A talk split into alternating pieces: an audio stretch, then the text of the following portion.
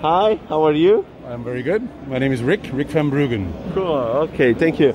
So, uh, what do you think about artificial intelligence and what do you do in uh, AI and uh, uh, tell us about uh, your AI solution? All right. Well, um, Neo4j, it's originally a Swedish company that uh, has been pioneering a new way to use data uh, by using a different data model for it, right? So it's all about looking at the data in a different way, looking at it as a network of things connected to other things. We call that graph data, right? So we have a database that enables that, but we also have a, an entire analytical platform, uh, graph data science library, that allows you to understand and derive new insights from that graph data. And to do that, we have a number of algorithms, right? And wow. those algorithms are, uh, you know, some people call it AI, some people call it complicated math, right? so it's uh, it's uh, it's uh, another way of looking at it, I suppose. But it's a number of graph algorithms, so like centrality calculations, similarity calculations, community detection, those types of things, and they give you a really great way of better understanding that data. Yeah. Wow, super interesting. So, uh, uh, could you tell us about uh, your customers and uh, uh, how they use uh, your solution and in which kind of market they do? Yeah, well, I mean, I think the, the, the market is a little bit diverse because you know you can look at anything like a network, like a graph. Um, but we, like for example, what I'm going to be talking about here today is how the ICIJ used it. The ICIJ is actually not a commercial customer, but you probably heard of it when uh, they published the Panama Papers. Okay.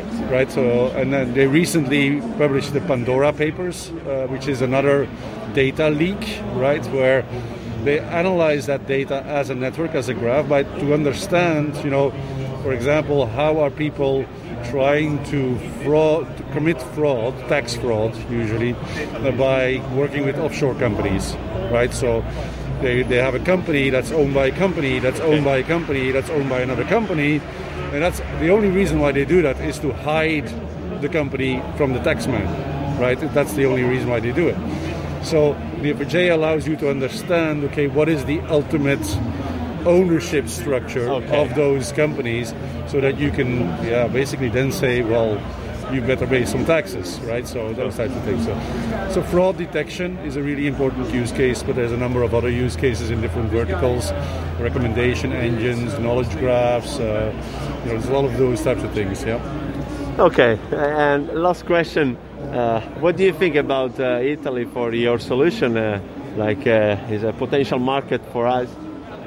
I know. It's, I mean obviously it's the best country in the world, right? You. So, uh, what would I say otherwise to your podcast listeners? Uh, no, but it's a, it's a, it's an interesting market for us. We have, I think we have about six people in Italy right now. Uh, so, both in Milano and in Rome. Um, and you know, big clients. Uh, we have the, uh, the, the Italian uh, Ministry of Finance. That's a big client of ours. We have several banks, several credit unions that are, are, are using us. Um, so it's, I mean, it's a great market for us. It's uh, probably, you know, a, a, little bit behind some other European markets, but not much. You know, okay. it's, it's very much uh, catching up, and for us, it's a high growth market. So yeah, we are absolutely interested in developing it more. Okay, thank you for sharing your experience, and thank you for uh, thank you so much, and uh, see you to the next episode. Bye bye.